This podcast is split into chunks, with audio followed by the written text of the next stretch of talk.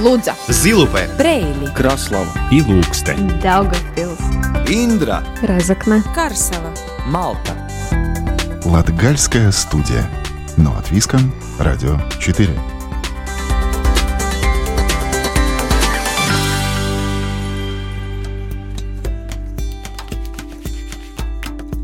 Здравствуйте! В эфире Латвийского радио четыре передача «Латгальская студия» и с вами ее ведущая Наталья Терескина. Осень – время даров природы. Кто-то их покупает на базаре, а кто-то выращивает сам. Вне зависимости от того, где мы живем, в большом городе или небольшом поселке, каждому приятно увидеть на своем обеденном столе местные фрукты, ягоды и овощи. Сегодня мы встретились с человеком, который выращивает яблоки. Именно те яблоки, которые потом наши дети едят или пьют в виде сока в детских садах и школах. Дмитрий Павлов руководит крестьянским хозяйством Кирши уже около десяти лет. После отправимся в гости к Виоле и Марису в Līvānu.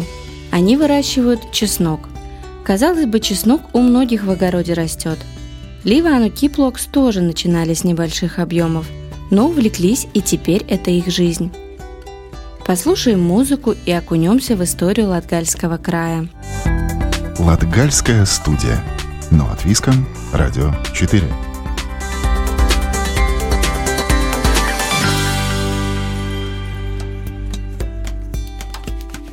Чеснок растет практически в каждом саду, но сложно представить, что большие площади этой культуры покрывают поля. В хозяйстве Līvānu ķiploks в две тысячи пятнадцатом году начинали с половины гектара, засеянного чесноком. В этом году почти четырнадцать тонн с двух гектаров сняли Виола и Марис Рейнхольды. Но в Līvānu ķiploks не ограничились только выращиванием. Думая, что еще можно предложить покупателю, появилась чесночная паста с разными вкусами от перца чили до укропа. В финальной стадии разработки находятся чесночные конфеты и хлопья из чеснока. Подробнее о чесноке и тонкостях его выращивания в сюжете Сергея Кузнецова. Līvānu ķiploks – хозяйство в нескольких километрах от Ливан, где семья Рейнхольдов уже пять лет выращивает чеснок. Сегодня хозяйка Виола вспоминает, что в две тысячи пятнадцатом году о чесноке никто не думал. Тогда она была безработной, написала проект с идеей выращивать лозу и делать корзинки и блюда. Поехали по ярмаркам, а с собой на продажу еще брали, что росло в саду. Обратили внимание, что чеснок пользуется популярностью, и решили подойти к вопросу с масштабом, вспоминает Виола. Вначале мы посадили тридцать соток, быстро все продали. Решили, что надо расширяться, но для этого необходима техника, чтобы вручную не выполнять такую тяжелую работу. Написали первый проект на покупку техники и на следующий год увеличили площадь на полгектара. После сбора урожая появился излишек мелкого чеснока и брак. Так появилась идея домашнего производства. В процесс вовлекли всю семью: муж Марис, дети, родители, бабушка. Основной продукт – это паста из чеснока асуминш. Есть классический вариант только из чеснока, а также с добавлением разных трав – укроп, петрушка, душица, майран и многие другие, рассказывает Виола. В первый год сделали сорок банок, в этом году больше двух тысяч. Сейчас ничего не производим, так как проходит обработка чеснока, а еще тестируем новое оборудование. Это результат еще одного проекта, благодаря которому Līvānu ķiploks купил специальное оборудование. Как пример, это электрическая печь, в которой готовят хлопья из чеснока. Этот продукт находится на стадии эксперимента. Подбирается нужная температура, время сушки и вяленья, чтобы было съедобно и долго хранилось. Это будут чесночные хлопья или вяленый чеснок. Мы раньше пробовали их делать, но у нас было совсем небольшое оборудование. Много не получалось сделать, а времени тратили немало. В среднем требуется около десяти часов. Треть предпринимателей Ливанского края связаны с сельским хозяйством. И по меркам самоуправления хозяйство семьи Рейнхольдов выглядит скромно, рассказывает руководитель Центра поддержки предпринимательства Ливанского края Инна Сестаховская. Всего около двухсот пятидесяти хозяйств, что составляет около тридцать процентов от активных предпринимателей. Но в основном это идут более большие предприниматели, потому что им гораздо легче выжить в наших, нашем рынке, и это составляет девяносто пять процентов. Но пять процентов это маленьких хозяйств, которые, которые трудятся так же само, находят разные выходы из ситуации и предлагают свой товар на рынке и услуги также. Крупные хозяйства в крае в основном смешанного типа. Параллельно с обработкой земли и выращиванием сельскохозяйственных культур крестьяне занимаются животноводством, продолжает Инна Сестаховская. Это идет в основном как молочное, так и мясное сельскохозяйство, а также и зерновые культуры. Из зерновых культур это в основном идет пшеница и ячмень, овес. Но также у нас есть еще и гречка, рапс. И теперь уже в этом году больше стала тенденция, выросли уже объемы на, на бобовые. Līvānu ķiploks, как и другие малые хозяйства, входящие в пять процентов, берет не объемами, а уникальностью продукта, объясняет Инна Сестаховская. Это хозяйство было особенно тем своим подходом и преподнесением самого чеснока. Допустим, не каждый мог бы подумать о том, что есть конфетки с чесноком. На первый взгляд, когда мне первый раз сказали, что не хочешь попробовать чесночные конфеты, ну, я так скептически на это отнеслась, но попробовала. И самое удивительное, что оно нравится детям. И вот это вот наше хозяйство, оно было, инновация в нем была то, что она преподнесла чеснок в совсем нестандартном, нетрадиционном виде. Тут мы скалтеем. Visus notīrītos ķiplokus mēs ievietojam šajā mājā. Чесночные конфеты и леденцы широкой публике представят в ближайшее время, пока решаются юридические вопросы с этим продуктом. А Виола тем временем демонстрирует один из главных объектов хозяйства. Это самодельная конструкция, где сушат чеснок.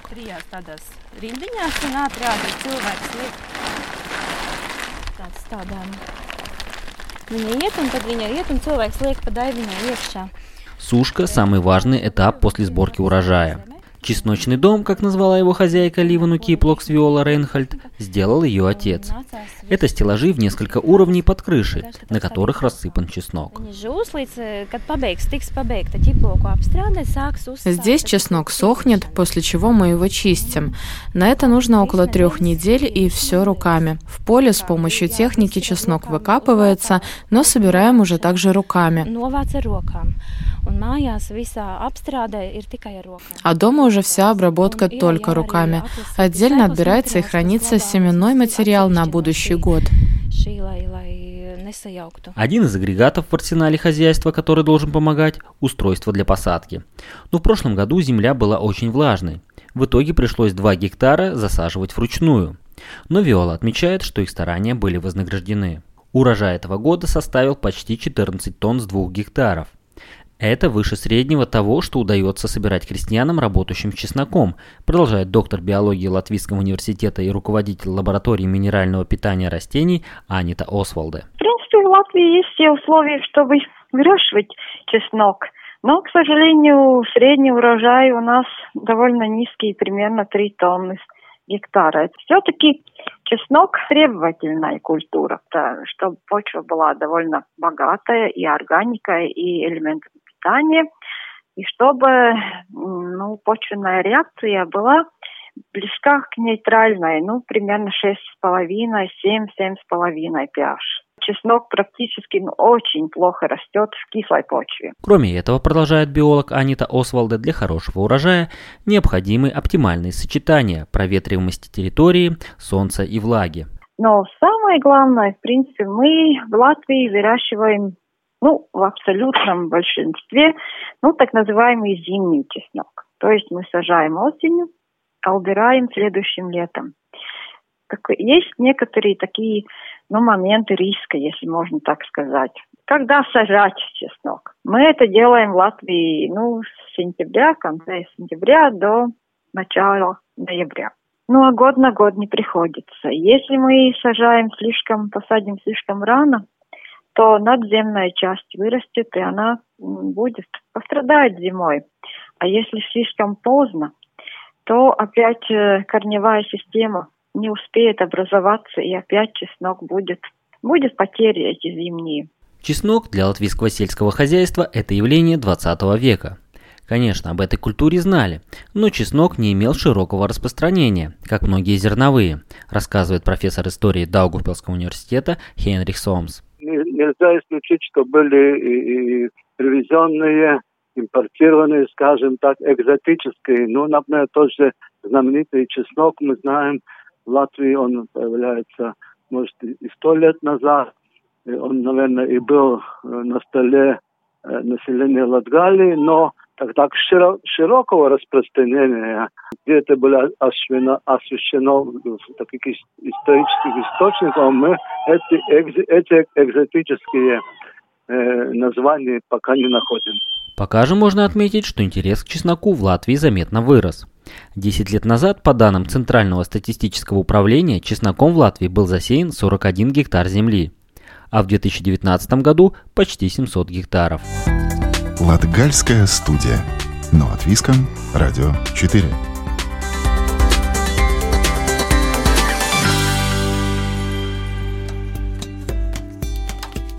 Чеснок – одна из самых популярных и полезных приправ. Польза самовыращенных продуктов бесценна. Дмитрий Павлов из Ленджи Резекненского края знает об этом не понаслышке. Ведь именно из его сада пьют сок и едят яблоки многие дети Латгальского региона. Дмитрий все время при деле. Там надо что-то подвести, здесь переговорить со строителями, ведь новое хранилище для яблок – дело ответственное. Перехватили Дмитрия во время работы. Что значит ухаживать за огромным яблоневым садом, узнали в интервью. А расскажите немного об этом месте, что здесь происходит. Я смотрю, работа прям кипит у вас все время. Ну да, сейчас как раз идет проект. Строим еще одно хранилище, ну перестраиваем, скажем так, для яблок. У нас сейчас на данный момент пятнадцать гектар сада. Ну и плюс дополнительно там немного овощи есть. Там картофель, морковь. Сад, сад вот вы видите здесь, там был вот около дороги. Тоже сад. Там довольно большое. Да, ну пятнадцать, пятнадцать гектар, да, достаточно. Объемчик есть. Ну а яблоки еще роботов не придумали, чтобы яблоки собирать. Ну как бы уже думают, но, но пока еще все вручную. У нас так точно. Постоянно у меня устроено сколько получается пять человек. Ну и так на сезон еще берем тогда сезонных рабочих. Ну когда вот именно сбор яблок. Особенно потому, что ну, тогда реально не успеть. Теплица огромная. А в теплицах что у вас растет? В теплицах огурцы, помидоры. Тоже так. Потому что ну, есть рынки. Надо, чтобы круглый год какой-то товар был. То есть яблоки, получается, полгода, ну, грубо говоря, так. Ну, а остальные полгода тоже надо чем-то, чем-то торговать, чтобы...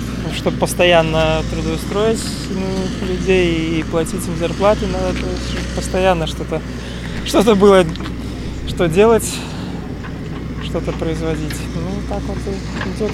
Вы просто продаете или у вас какая-то продукция тоже осуществляется, там, не знаю, что ну, можно делать? На данный момент сок, сок из яблок выжимаем еще. Ну, есть небольшая соковыжималка. Аппаратура, то есть, ну, выжимаем сок, пастеризуем, разливаем в пакеты. Ну, сейчас модные эти пакеты bag-in-box. А давайте, может быть, найдем где-то тихое местечко, где мы можем поговорить. Но само хозяйство у вас да, называется да, кирши. Кирши это еще отец назвал, скажем так. Я уже потом перенял хозяйство. Он уже как бы на пенсию пошел, а я тогда уже занялся. Ну и был как раз этот проект европейский тогда, когда Ян Самекс ну, перенимает хозяйство. И тогда дальше уже. Ну вот у него раньше было посажен немного там вишня, черешня. Ну в основном черешня. Ну так он и назвал. Ну, а как назвал-то, так это все и осталось. Хотя... Но вишнями как таковыми вы не занимаетесь на данный момент, так. Больше яблоками, ну, да? Ну, больше, да-да-да. Ну, потому что вишня, черешня – это, ну, очень скороспелый продукт. То есть, ну, максимум месяц, и все. И в любом случае надо еще чем-то заниматься. А сколько, получается, по времени вы вот занимаетесь этим хозяйством после отца? Ну, уже... лет, ну, десять точно уже, десять-двенадцать, наверное, так. Расскажите немного о своих яблонях. Сколько сортов сейчас у вас растет? Основных сортов, конечно, не так много. Допустим, в основном растим зимние сорта, которые хранятся, которые, у которых дольше срок реализации, может быть. Немного есть летних сортов, которые как для себя, так и немножко что-то на рынок поставить. Так где-то, ну что, из, из основных сортов э, Ауксис, э, Заря Лата у нас есть, Синап Орловский, Антей, ну вот эти такие зимние сорта, осенне-зимние. Ну, остальные, так вообще... Смотрим, там, не знаю, сортов двадцать-двадцать пять, наверное, есть, которые по несколько яблонь там посажены, или, или которые мы смотрим, может быть, их развести и больше посадить. Ну, пока, пока так. А выращивание овощей, фруктов – это такое непрогнозируемое, на самом деле, занятие. Очень сложно угадать, насколько будет урожайный год. У вас есть какие-то вот приметы, почему вы понимаете, вот этот год будет хороший, вот этот будет не очень. Поэтому у нас и есть не, не только одни яблони там, или, допустим, черешня, а и там немножко овощей есть, потому что реально совершенно непрогнозируемо, какая выйдет погода и, и что будет.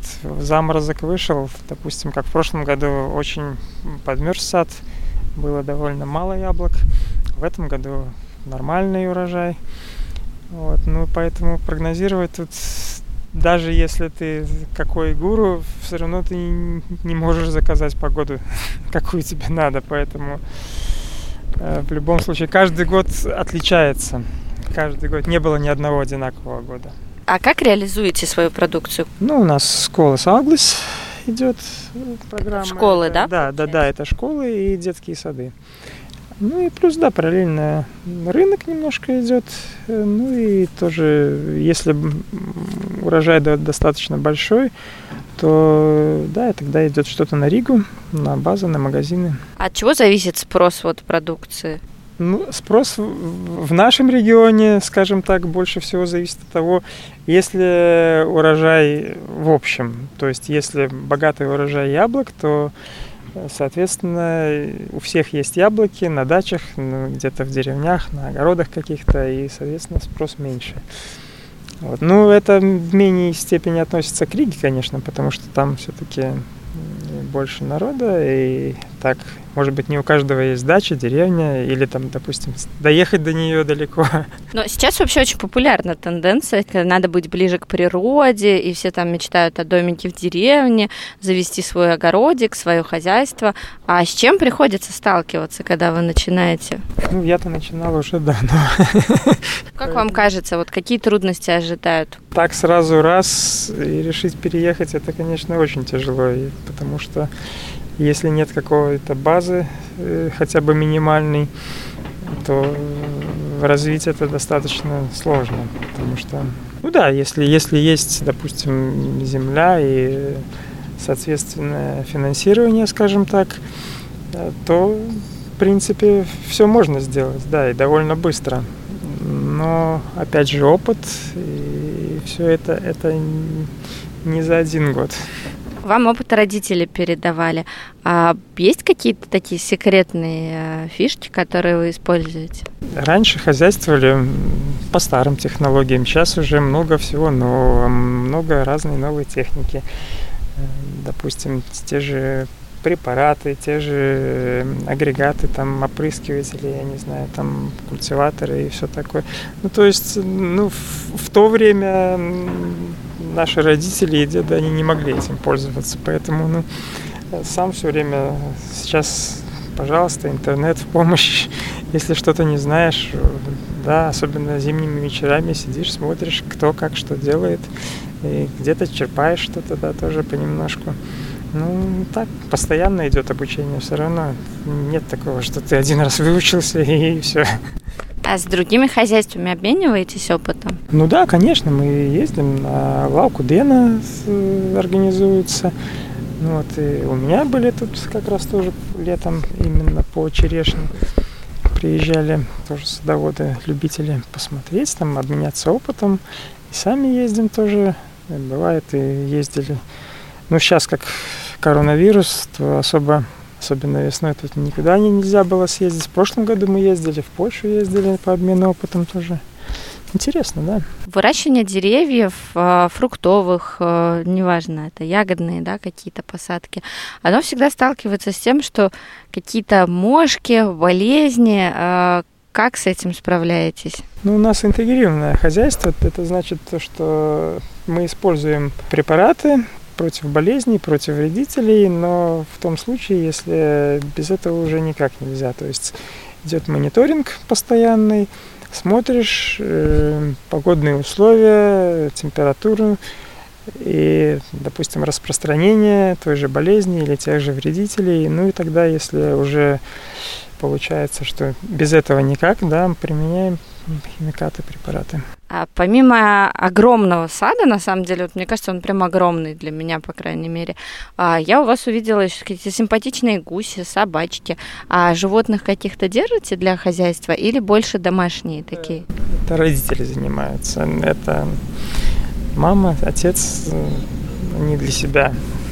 То есть, да, есть там гуси и кури, и поросенок есть. Ну, так они больше, больше для себя, для своих нужд, скажем так. Не, не для продажи, не, не для чего. А чем помимо сельского хозяйства увлекаетесь? Спортом, если силы еще остаются. Нет, ну я люблю в волейбол поиграть, и на лыжах покататься. А насчет вообще жизни в Латгалии. Вам нравится жить в Латгалии? Да, ну, мне нравится. Я учился в Риге, но когда пробки, много народу, как-то мне спокойнее, когда, когда в Резекне все быстро. Из любого места ты можешь за десять минут, вот я на хозяйство из города доезжаю за десять минут, и вроде я в городе, вроде через десять минут я уже на природе, так что меня это вполне устраивает, и никуда особо не хочется больше. Латгальская студия. Но от Виском Радио четыре.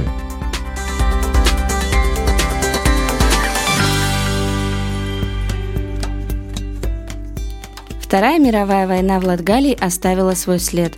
Но мало кто знает, что в Вилекском крае у населенного пункта Вецуми в тысяча девятьсот сорок четвёртом году располагался аэродром немецких воздушных сил.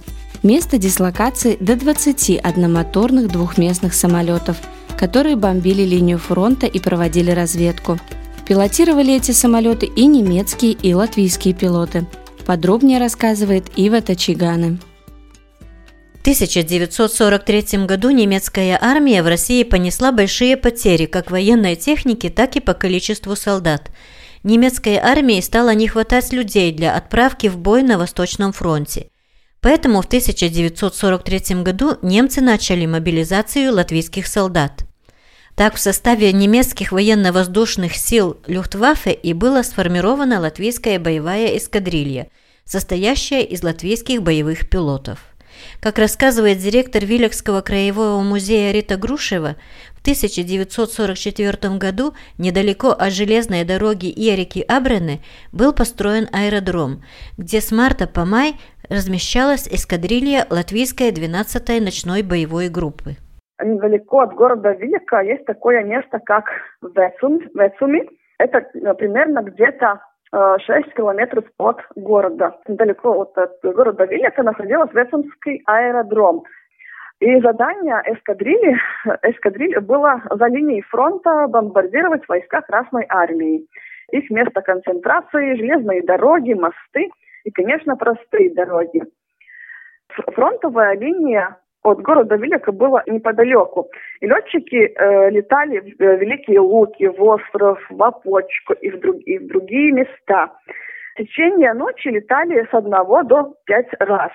Летный экипаж размещался в Межвицкой школе и бараках, а часть наземного экипажа размещалась в соседних домах. Первыми вылеты за линию фронта совершали немецкие летчики, потом уже летали латвийцы, продолжает Рита Грушева. использовали самолеты Арава шестьдесят шесть. Они были двухместные самолеты с одним мотором. Скорость была около сто пятьдесят километров в час. В июле тысяча девятьсот сорок четвёртого года эскадрилья была переброшена в Гулбене. Аэродром ликвидирован. Сейчас в Эцуме не осталось никаких свидетельств о том, что во время Второй мировой войны там находился аэродром Люфтваффе.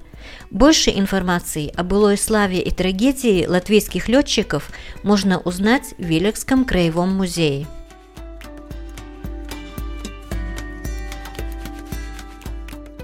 На этом команда Латгальской студии прощается с вами. Сегодня для вас работали продюсер Карина Важная, журналисты Ива Тачигана и Сергей Кузнецов и я, ведущая программы Наталья Терескина. Слушайте нас каждую субботу после одиннадцатичасовых новостей. Повтор можно услышать в четверг в двадцать десять, а также на сайте Латвийского радио четыре доступен архив всех выпусков. С любовью из сердца Латгалии.